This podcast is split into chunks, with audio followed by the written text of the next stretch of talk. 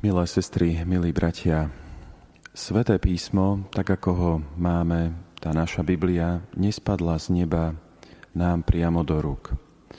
Ale my veríme, že Biblia, Sveté písmo vznikalo tak, že Boh sa prihováral vo vnútri, inšpiroval svetých ľudí, aby to, čo oni vlastnými očami videli, čo počuli, aká bola ich skúsenosť, aby to Božie slovo, ktoré dostávali od Boha, vyjadrili práve v tých ľudských obrazoch, ktoré poznali. A rovnako tak vzniká v Biblii idea raja. To, ako si Biblia predstavuje ráj ako určitý park, záhradu, um, kde je Boh s Adamom a s Evou, uh, vychádzalo z takej tradície perskej kultúry, to poznáme aj z toho, z toho slovička paradaisos, ktoré je staroperského pôvodu. A to bola v tej kultúre, v tej perskej kultúre, často sa stávalo, že na okraji nejakého mesta bohatý človek um, to, nejakú tú záhradu alebo nejaké miesto ohradil múrom, zavlažoval ho, vysadil doň stromy, vypustil zver. A okolo toho okolo tej záhrady e, mimo mesto už bola potom púšť. No a skúsenosť obchodníkov alebo zajacov, ktorí toto videli a ktorí to nejako rozšírili ďalej túto, tento obraz, e, sa dotkla aj židovského národa. No a takto vzniká predstava Biblie o tom mieste šťastia, kde nie je potrebné e, pracovať, kde je všetko na dosah, tak ako to poznáme z tých prvých um, stránok Biblie.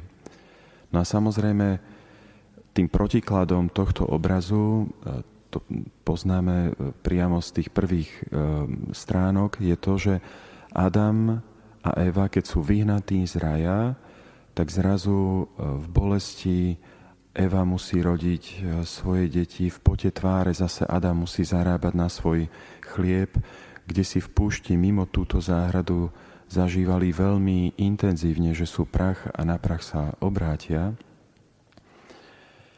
Biblia ten, tú predstavu raja, toho, kam my, všetci smerujeme, vyjadruje ako obraz intimnej jednoty medzi pánom záhrady a svojou vyvolenou.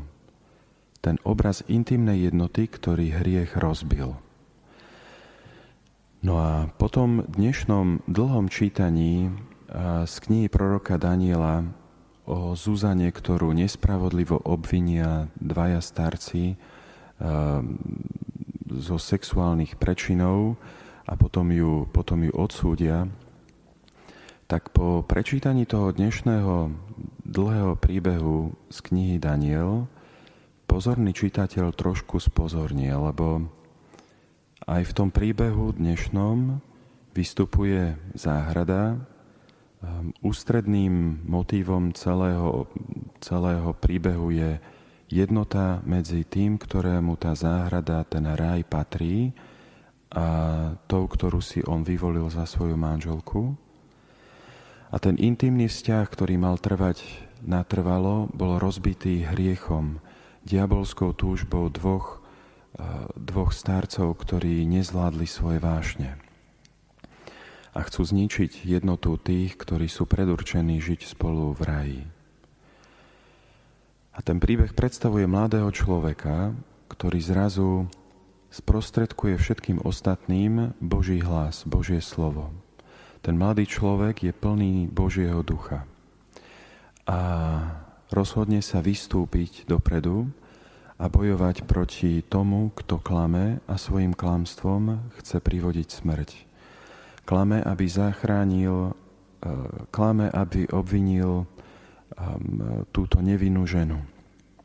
A tento mladý muž, ktorý vystupuje, aby sprostredkoval Božie slovo, to robí preto, aby ju zachránil, aby zachránil túto obvinenú ženu a obnovil jednotu medzi pánom raja a jeho vyvolenou.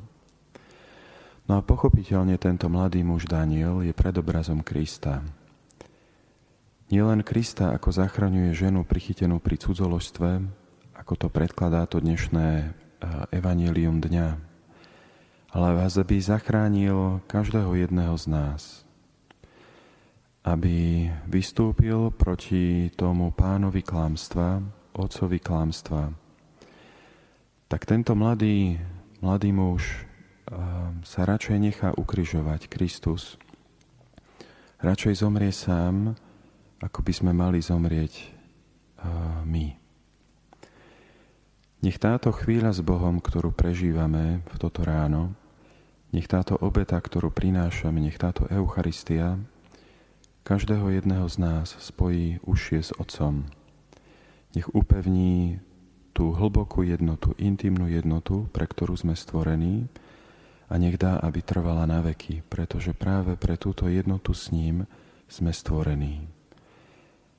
A skúsme investovať všetku energiu, ktorú máme do toho, aby sme dokázali odhaliť hriech v našom živote, ktorý práve tú našu intimnú jednotu s pánom záhrady rozbíja.